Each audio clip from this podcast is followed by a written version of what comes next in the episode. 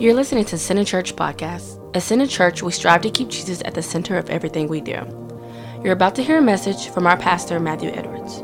But before you do, we want to invite you to visit our website at centercharlotte.org. There you can sign up for our weekly emails and receive new content as we release it. Secondly, we want to invite you to visit our pastor's blog at matthewedwards.cc. And finally, if this podcast ministered to you in any way, Go ahead and subscribe, and you'll be the first to know when we release more content in the future.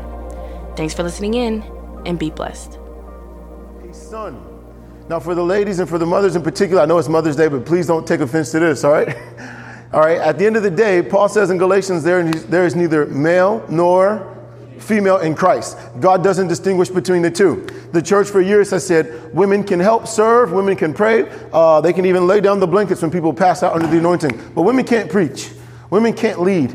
And Paul says in Galatians, in Christ, there's neither male nor female.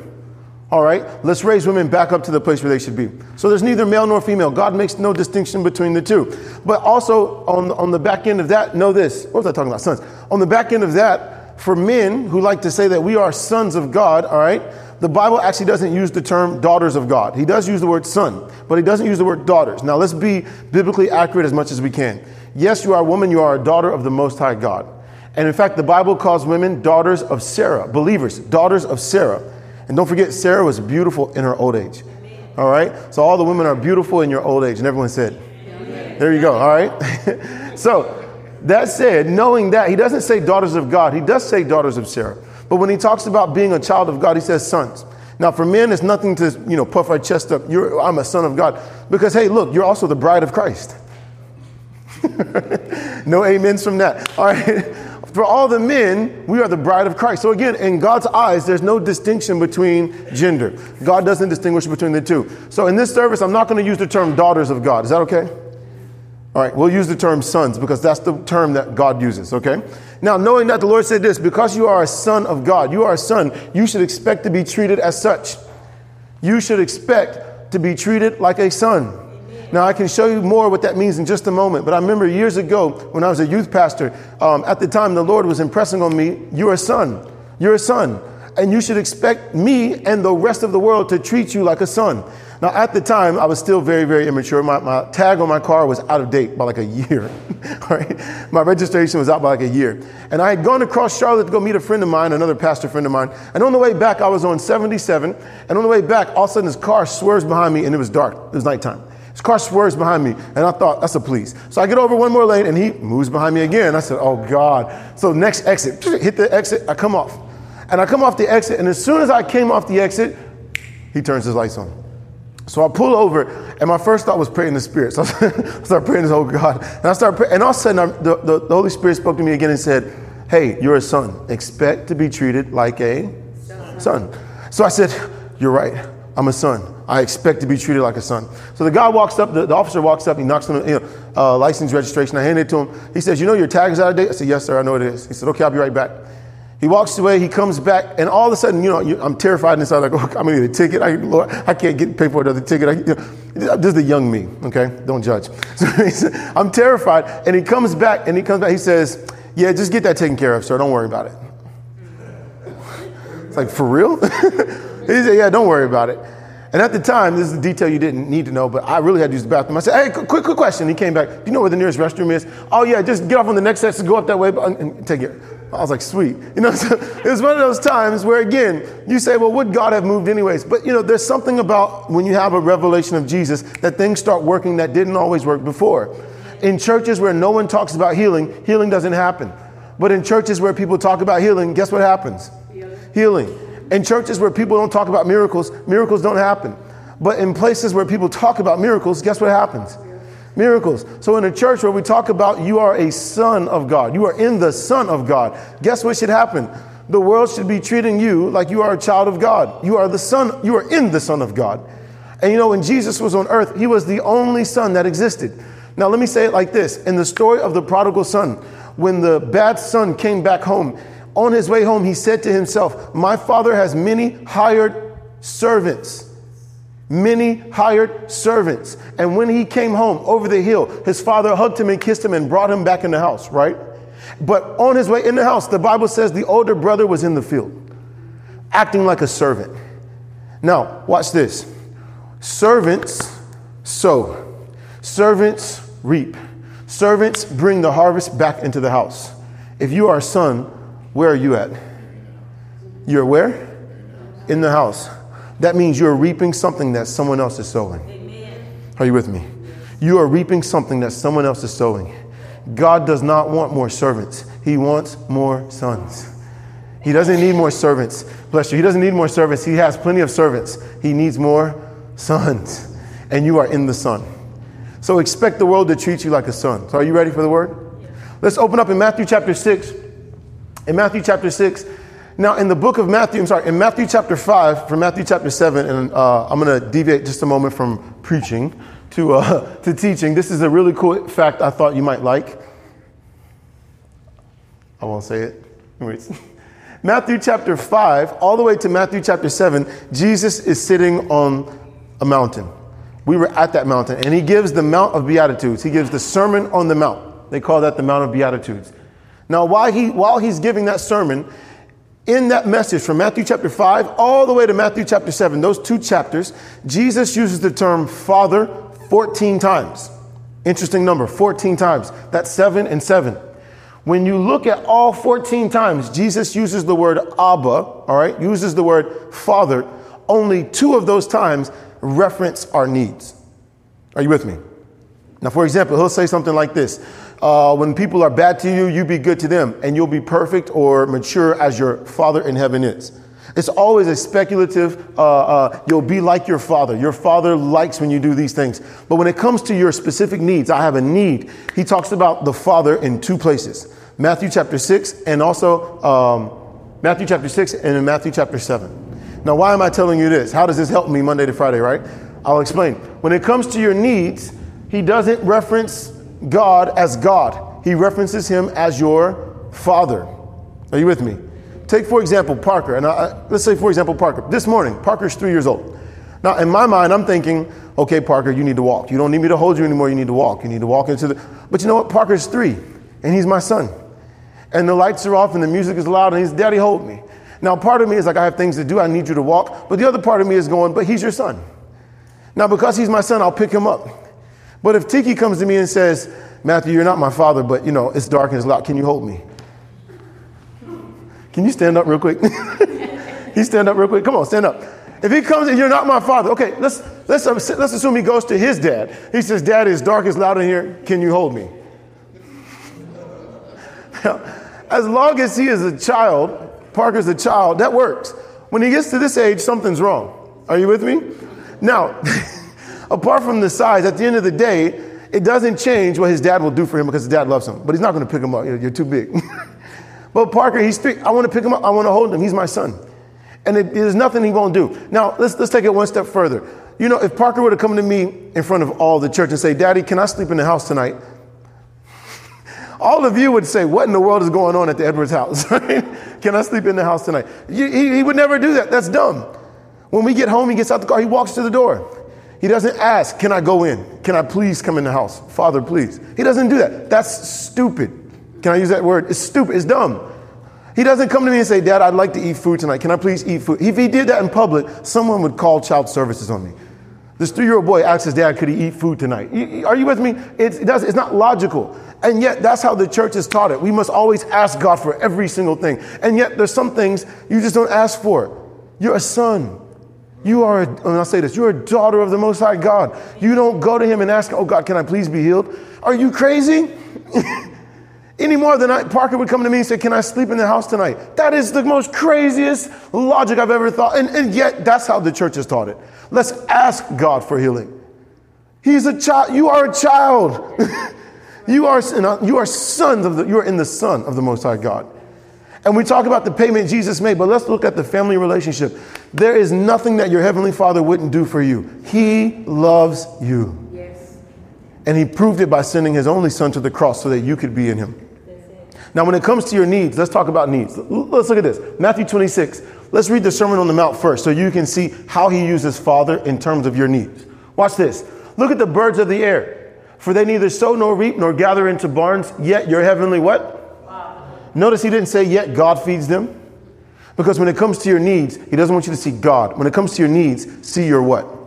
Your Father. Your Heavenly Father feeds them. Are you not of more value than they? Which of you by worrying can add one cubit to his stature? So why do you worry about clothing? Consider the lilies of the field, how they grow. They neither toil nor spin. And yet I say to you that even Solomon in all his glory was not arrayed like one of these. Now, if God so clothes the grass of the field, notice God clothes, who clothes the grass of the field? It's not Father anymore. You know why? Because grass and you have no relation. Are you with me? When God creates the world, it's God. But when it comes to your needs, it's Father. Are you with me? now, if God so clothes the grass of the field, which today is and tomorrow is thrown into the oven, will he not much more clothe you, O you of little faith? Therefore, do not worry, saying, What shall we eat? What shall we drink? What shall we wear? Where will we go? God, what's going to happen? God, I don't know what I'm going to do. Oh, Lord, where do we go? Don't ask yourself these dumb questions. Why? Because after all these things, the Gentiles are seeking those things. People who don't have a heavenly father are asking those questions. You are not like the world. We are not like the world. We don't have to say, oh God, please open a new location for us. Oh God, please supply all our needs. You know what? because, for or because your heavenly what? Father. Oh, come on, one more time. Because what? Your heavenly who? Father. Father yes. knows that you need all these things. Yes, he does. We're not talking about God anymore. Now we're talking about who? Father. He knows you need these things. Parker would never ask me, Can I please stay in the, in the house tonight? I never asked my parents. If I had thought about it, I would have done it to be funny. And I would have done it in high school. Like, Can I please stay at home tonight? You know, just to be funny. But the craziness of that question makes everyone in here laugh any more than asking our Heavenly Father, Lord, can you please open somewhere else for us to go? Oh, Lord, can you please? It's crazy. oh, God, can you please heal me today? That's crazy. You are His Son. You are in His Son. And you know what? We'll break it. You are his daughters. How much more? Watch this. But seek first the what? Kingdom. Of who? God. Wow. When it comes to royalty, he, differ- he, he differentiates. Again, everything that speaks to your needs, Father. Everything that speaks of kingdom and titles is God. Because when the world looks at you, they don't see a Father, they see God. But once they come into the fold, they don't see God anymore. Now they see who? Father. Are you with me? I'm telling you, for every need you have, you have a father. For every need you have, you have a father. And you don't have to ask him. You come to him and say, Hey, I'm hungry. hey, I'm not feeling well. Hey, this bothers me. Hey, I'm not understanding all this. And you're not going to get God, you're going to get Father. Oh, man. Seek first the kingdom of God and his righteousness, all these things will be added to you. Look at the second time it appears in Matthew chapter 7. The second time he talks about needs. Matthew chapter 7, Jesus says, Ask and it will be given to you. Seek and you will find. Knock and it will be open to you. For everyone who asks receives. Parker comes to me, and asks me for candy all the time, and I have to start. Wait a second, you had candy earlier. now keep in mind, he's still a child. But one day he will mature and become an older son. Are you with me? I'll show you the difference between that in a moment. But he says, Ask, it will be given to you. Seek, and you'll find. Knock, and it will be open. For everyone who asks receives. For everyone who asks receives. Not most of the people who ask receive, everyone who asks receives. And he who seeks finds. To him who knocks, it will be open. Or what man is there among you? If his son asks for bread, will give him a stone. Or if he asks for a fish, we'll give him a serpent. If you then, being evil, and evil right here is imperfect, if you then, being imperfect, know how to give good gifts to your children, how much more will your who? Father. Your Father who is in heaven give good things to those who ask him. When you ask for bread, you being, when, when your children ask you for bread, you being imperfect, give them bread. You give them food, you give them things that they'll like. How much more? Much more. That word, much more, always implies grace because it appears in Romans chapter 5, five times. Much more, much more. How much more will your heavenly Father give you good things to everyone who asks? Are you with me? Now it seems like, well, Matthew, you just said we don't have to ask some things. We don't have to. You're right. But again, I'm trying to bring us to a place where you say, look, when you're a child, you ask. When you're a son, you don't have to ask anymore. I'm serious. In fact, I'm going to get ahead of myself. Can I just explain it now? Oh, it was the next verse. Never mind. Can you drop the volume just a hair? It's ringing up here. Thank you. Galatians chapter 4 says this. Now, what's the difference? You just say you don't have to ask. Now you're saying ask. Let me show you the difference, okay? Galatians chapter 4 says this. The Apostle Paul says, Now I say that the heir, as long as he is a child, all right, where is it? Does not differ at all from a slave, though he is master of all. Now, watch this. The word for child is the word nepios. Can you say nepios? Nepios. Nepios. It's the Greek word nepios. All right? The heir, the one who is inheriting everything, the one who has ownership of everything, the one who will literally do nothing but receive everything. He is no different from a slave as long as he is a nepios, as long as he is a child, even though he's master of all of it. Now, watch this. In the church, what's happened is this there's a lot of children, but not a lot of sons. Okay? As a child, you can ask. As a child, you can ask. But you know what? Eventually, you get to the point you stop asking and you start maturing. You start realizing I don't have to ask for everything. God will give it to me because I'm His son. Likewise, the same for you. Some things we just don't have to ask for anymore because you know what? You know I am a mature son of God. I am mature and I'll use it. I'm a mature daughter of the Most High. Hey, look, I don't have to ask anymore. My Heavenly Father loves me. Are you with me? So what happens? He says this You're no different from a slave or from a servant. Then he says, verse 2 but is under the guard under guardians and stewards until the time appointed by the Father. Even so, when we were children, nepios, were in bondage under the elements of the world. But when the fullness of time had come, God sent forth his son, born of a woman, born under the law, to redeem those who were under the law, that we might receive the adoption as sons. Notice the word sons is not nepios, it's huios. Say huios. Huios is the word for sons. Now, what's the difference again? Children are small, young, sons are bigger, mature. Parker will never drive my car as long as he's three. He won't drive it when he turns 10. he may not drive it when he turns 16. All right. But when he matures, then he will drive the car. The car belongs to him, the house belongs to him. But he'll never get it until he matures. As long as he is a child, he'll never get it. And the problem with the church is this because we have not been preaching the true gospel, because we've not been preaching the true gospel, we have kept people young. We've kept God's people small, immature. We've kept them as children of God, not sons. And because they're children, they haven't been able to receive their inheritance. Are you with me? And God is not crazy. God's not stupid. He's not going to give you the keys to the car when you're young. There's a lot of things you're going, God, I see all of this in your word and I can't get it. Why not? And the Lord is saying, because if I gave it to you, there's no telling what you do with it. I need you to mature. I need you to grow up. And in a church that talks a lot about the love of God, right? A lot about the love of God.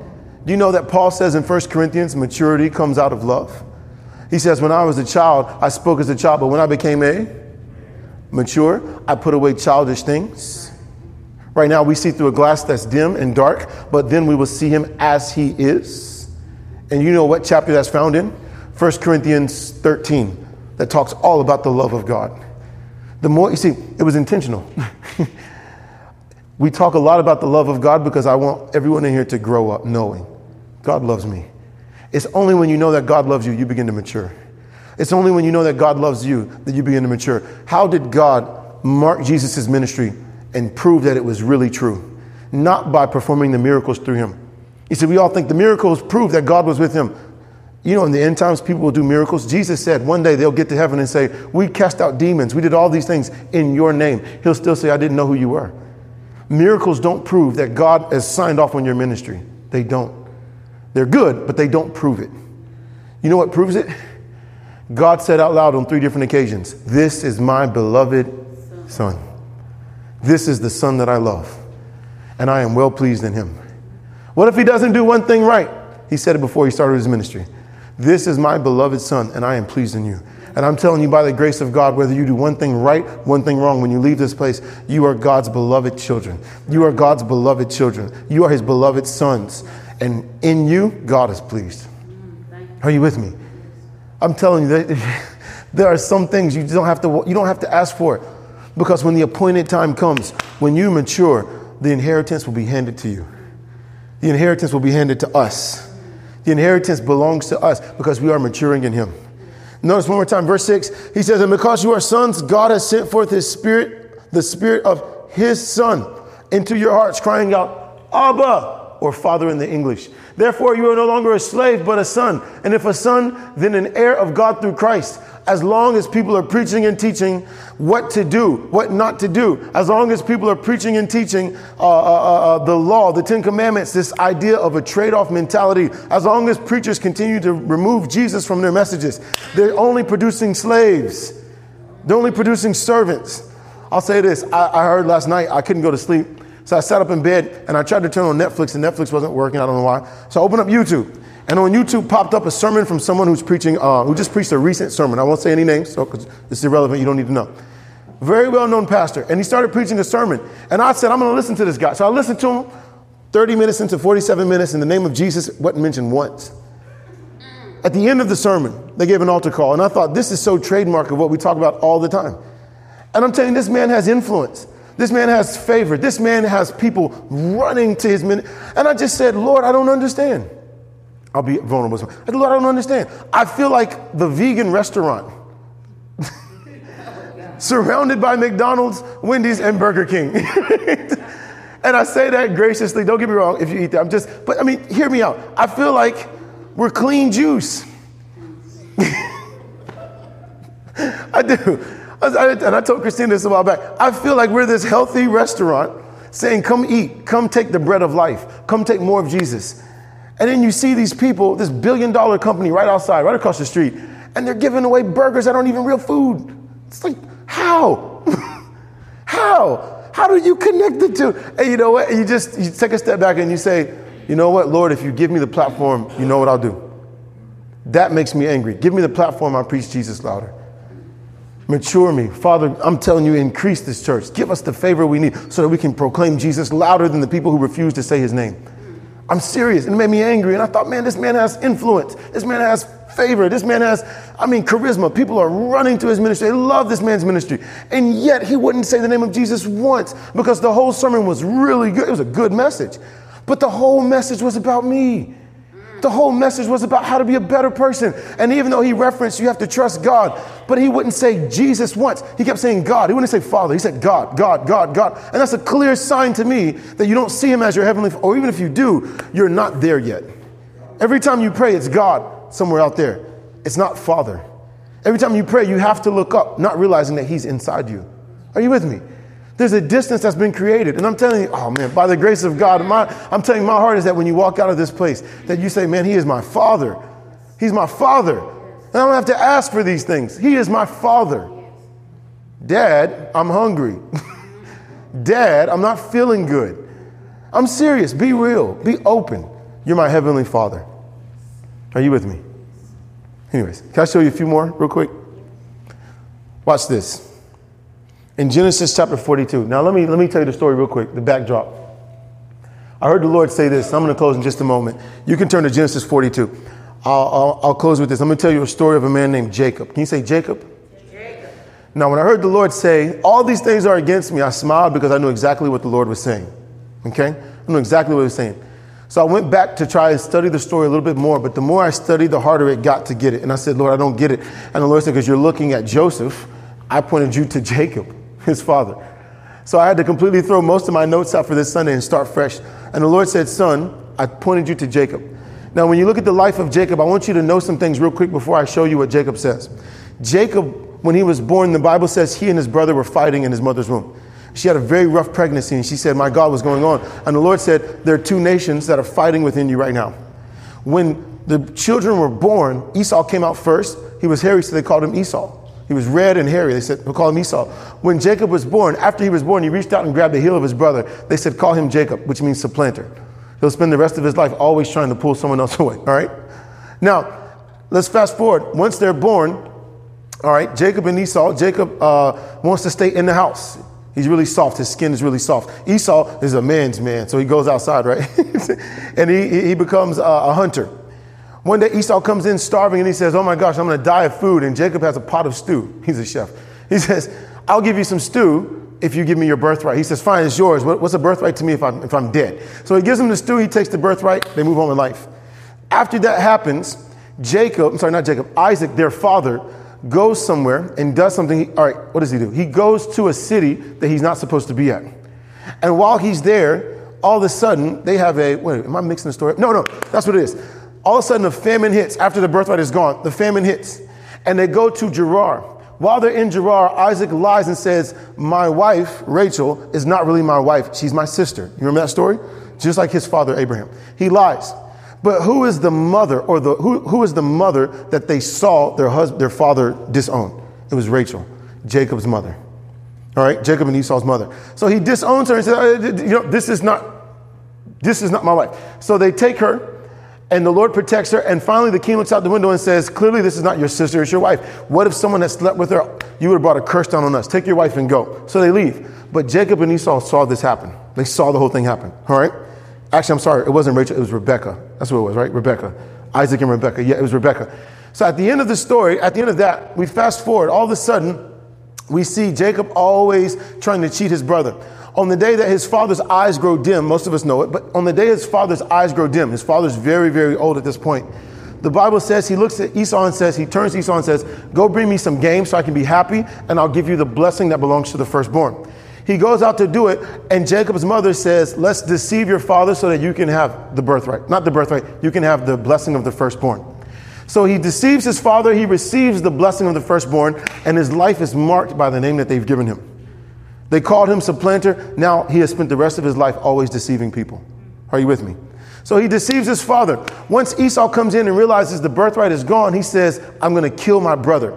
And he finds comfort in knowing he will kill his brother once their father's dead. So his mother loves him more. She says, Go to my, my brother's house, Laban, and stay there. So he goes out there and he finds Leah and Rachel. I got the name wrong earlier. Leah and Rachel.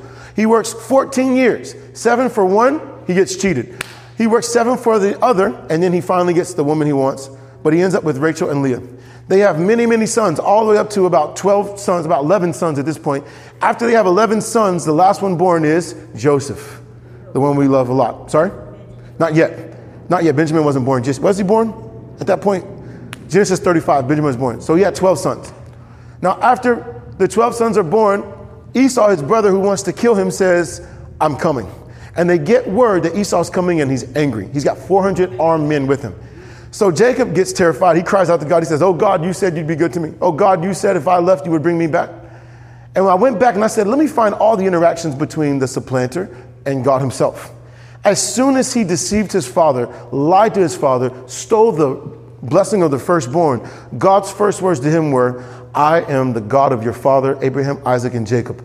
I will take you out, I will bring you back, I will bless you. And he gave them the vision of the ladder coming from heaven to earth, a picture of Jesus Christ, showing us that the foundation for everything God will give us would be the Son that God would send. Now, if you ask me, God did the wrong thing for the wrong brother. He did the right thing for the wrong brother. Jacob lied. Jacob cheated. Jacob stole. And yet God gives him a revelation of his son, and God says, I'm going to bless you. Jacob wakes up and says, If you keep your word, I'll come back and give you a tithe of everything I have. Fast forward about 20 years. Now, Jake, his, his brother Esau is coming with 400 armed men, and he's terrified.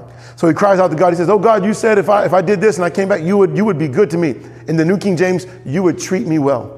And he says, Oh Lord, I need you to be good right now, okay?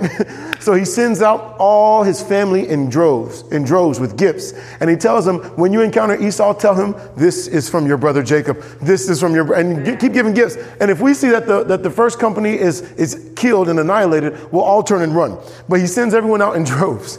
Finally, he comes down to his two wives and he says, You two go in front of me, I'm going by myself. all right? What a man. So he's standing here, but he's been, he's been deceiving his whole life. And finally, when he sends out his brother, or he sends out his wives, he stands there and he makes camp that night. And that night, all of a sudden, a man, capital M, comes to him and begins to wrestle with him.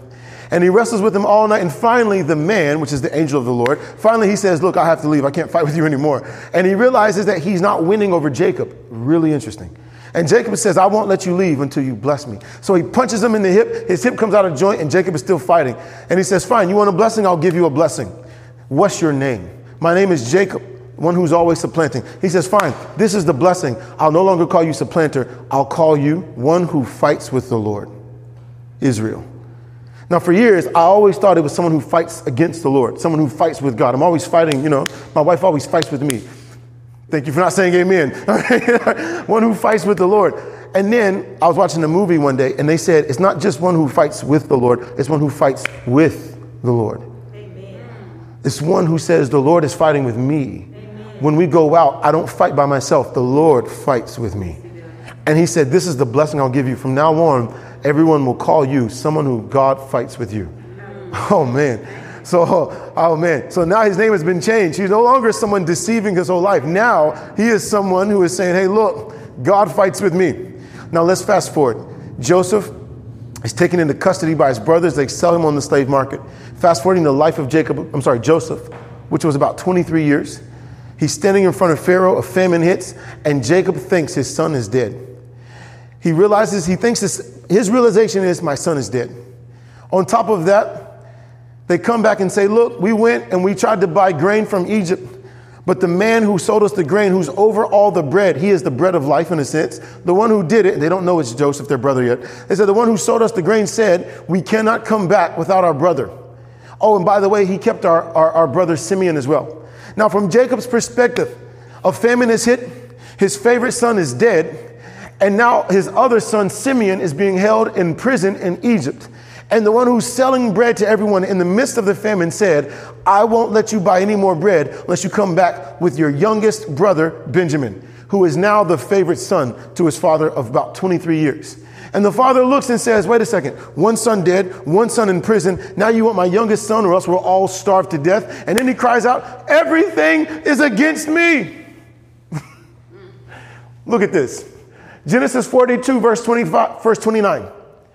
Then they went to Jacob their father in the land of Canaan and told him all that happened to them, saying, The man who is Lord of the land spoke roughly to us and took us for spies of the country. But we said, We are honest men, we're not spies. We are 12 brothers, sons of our father. One is no more, and the youngest is with our father this day in the land of Canaan. Then the man, the Lord of the country, said to us, By this I will know that you are honest men. Leave one of your brothers here with me. That was Simeon. Take food for the famine of your households and be gone. And bring your youngest brother to me, who is Benjamin. I shall, so I shall know that you are not spies, but that you are honest men. I will grant your brother to you, and you may trade in the land. Then it happened as they emptied their sacks that surprisingly each man's bundle of money was in his sack. And when they and their father saw the bundles of money, they were afraid. Now watch this. 36. And Jacob said to, said to them, Jacob, their father said to them, You have bereaved me. Joseph is no more. Simeon is no more. And you want to take Benjamin. All these things are against me. Now, listen, we know the ending of the story, but I want you to sit back for a moment and see it from his perspective. See it from his perspective. The beauty of, of grace, John, who was the apostle of love, all right, his gospel portrays the grace of Jesus. Like an eagle, he sees everything from above. God sees everything from above. God saw long before we did. The time will come when they'll say, You have 30 days. So the Lord began to prepare us for this moment. Are you with me? Every problem you have ever encountered, the Lord began to He began to prepare you for that moment long before. All right? We don't see from above, we see things straight ahead. Grace at times will lift you up and show you from this side. But many times the Lord wants to mature you even more. So He doesn't let you see from above, He lets you see straight on. And He says, Now, how will you approach this? It's not going to change what God does for you. It will never change his answer for you. But he wants to see what are you going to do? Are you going to say, all these things are against me? Or are you going to say, wait a second, I have a promise from the Most High God. You changed my name. You changed my name. My name is you fight with me. My name is I am someone who fights with the Lord. So the question is, how will you approach this problem? When we left to exalt, the Lord said this to me, and I shared that word at to exalt. He said this I am the Alpha and I am the Omega. I am the beginning and I am the end. If you approach this the right way, son, your ending will be greater than your beginning. You only give me glory when I open a door for you, but will you give me glory when I shut the door and acknowledge that it was me that shut the door for you? Mm. All right? I'm telling, and it, that was what he told us there. Again, now we find ourselves here again. Wait a second, Lord, what happened? 30. They said they would never give us 30 days. All these things are against me. And I, was at work and I wasn't saying that. I was at work and I heard the Lord say, All these things are against me. And in that moment, I believe with all my heart, I, I believe I could see my Heavenly Father smile and wink. All these things are against me. Now, what does that mean? What does that mean? You see, I'm not going to show you all these verses because I don't want to confuse. We're almost done. What he didn't know was the son he thought he lost and the son he thought was in prison were actually in Egypt living the best life that anyone on the face of the planet could live. And that son was saying, My father is still alive. My younger brother is still alive. All my brothers don't know who I am. Great. Let's keep it a secret, everybody. Let's get them here. Let's bring the whole family here so that they can enjoy the best of the best of the best with me. So they can live the best life of anyone else in the world. But all the Egyptians who worked for it, who deserved it, who, have, who should have the titles and positions, I don't care. This is my family. I need my family here with me. And you are his brother. Jesus is your older brother. And it looks like everything is against me, but the Lord is smiling and saying, Yeah, yeah, everything's against you. everything is for you. Everything is for you. And why is everything for you? Because you are his son. You're not children, you are a son. So let's act like sons. Well, Lord, I don't see the provision, I don't see the supply. Who cares? you aren't going to supply it in the first place. You could never supply it on your own. So who cares? I'm a son. I don't have to ask for God to move, He's going to move. I'm just going to have fun in the in between. Yes. Amen. Amen. We are sons of God. Oh man, we got to bring this to a close. I'm sorry. He says, All these things are against me, but everything is actually for him. And I'm telling you, I don't know where you find yourself this morning. I know where I'm at this morning. I know my job. I know my church. I know all these things. I know my whole life. I know me. This spoke volumes to me. But wherever you're at, even if you're not here at that place this morning, I'm telling you this morning, receive a sword. Take the sword home with you. Because when it looks like everything is really against you, I'm telling you, God is working everything for your good. God is working everything for your good. Joseph could have said in, in, on the slave market, completely naked, with nothing, no money, no family, no title, no nothing. My God, all these things are against me.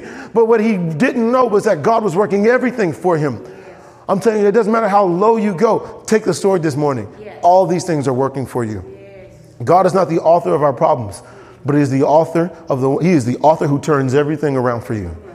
And everyone said, Amen. Let me close with this. Romans chapter 8, verse 28. And we know that some things work together. Is that what that says?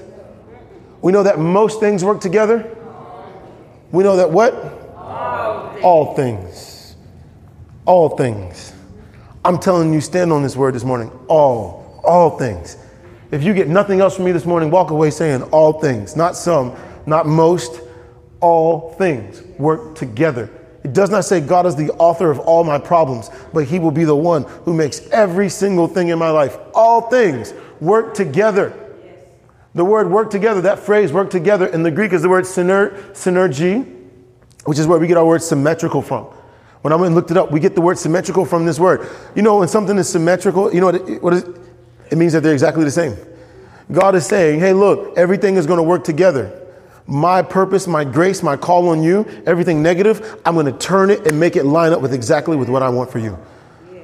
I didn't put you in that position, but I'm going to make that thing look like I put you there. My God is going to is going to make it's going to look like I put you there because I'll be so gracious to you. All things work together; they cooperate for the good, for good not for evil, but for good, to those who love God, to those who are called according to his purpose. See, Matthew, it's those who love God. It's those who love God. Hey, what is love? Not that we love, but that he loved. and you know what? Two verses later, we love because he first loved. So those who love God is really those who are receiving God's love for them. And the more you're in a place that says, God loves you, God loves you, God loves you, you are loving Him more subconsciously from the inside out, which is true love from the inside out. So God is making everything work together for you. Just stay in a place where you believe God loves you. I'm telling you, this is not for children, this is for sons. Are you with me? And then verse 29 for whom He foreknew. Who is that? That's all of us. For those he foreknew, he also predestined to be conformed to the image of his son, that he might be the firstborn among many brethren. And I'll close with this conformed to the image of his son, the image of his son. And when I saw this, I thought, Lord, I can't, what does that verse have to do with anything? But I felt so impressed from the Lord. Put that verse there, put it there. Conformed to the image of his son. Let me ask you this Is his son sick? No. Is his son poor? No. Then you should be conformed to the image of his son.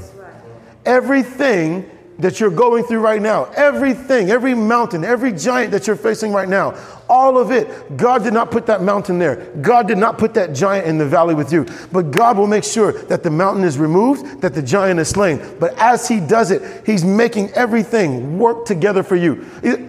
See, I'm the type I say, Lord, move the giant early. He says, No, I want the giant's friends to come with his wealth so that when I remove the giant, you get his wealth. Are you with me? But Lord, I want the giant out of the way now. Just, just wait. just wait. Okay, just wait.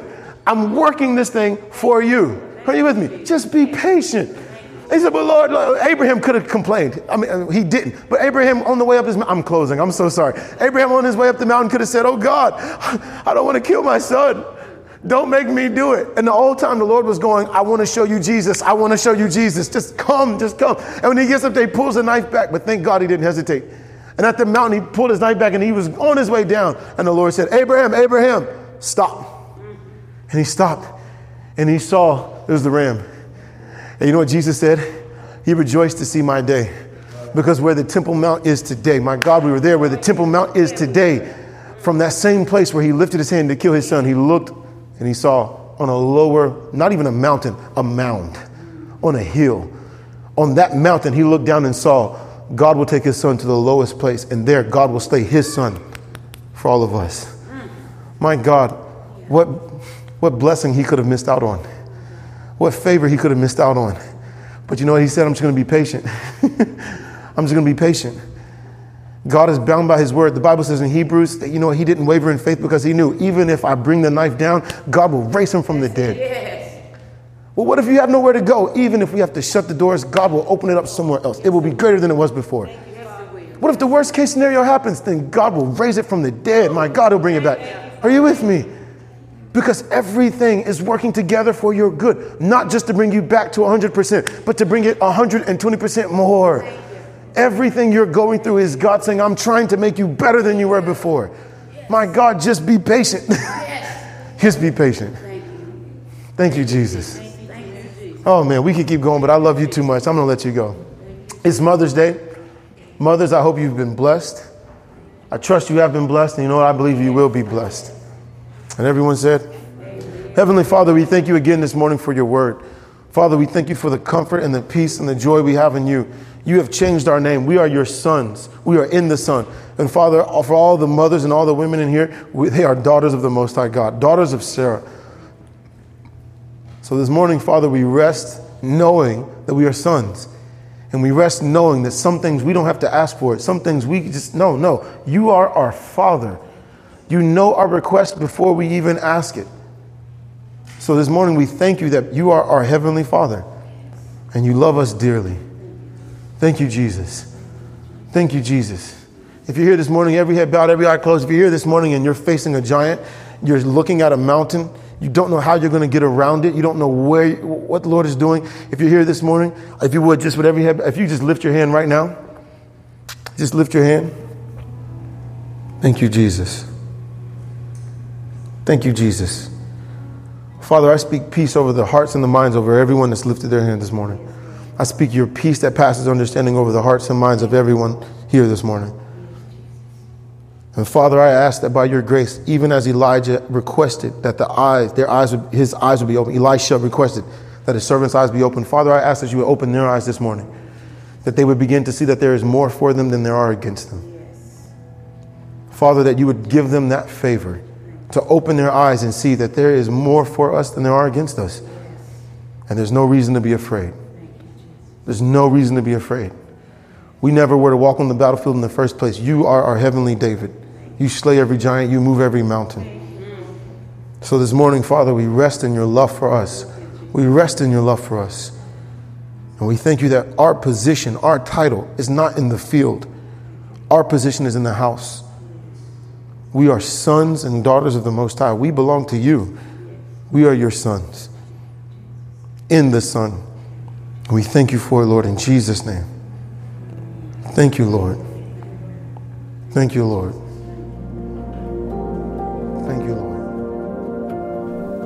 Thanks for listening to Center Church Podcast. We trust that you've been blessed. If you'd like to receive more of our content in the future, you can email us at centercharlotte at gmail.com or just visit our website at centercharlotte.org. Thanks for tuning in, and may God's grace cover you in every area of your life.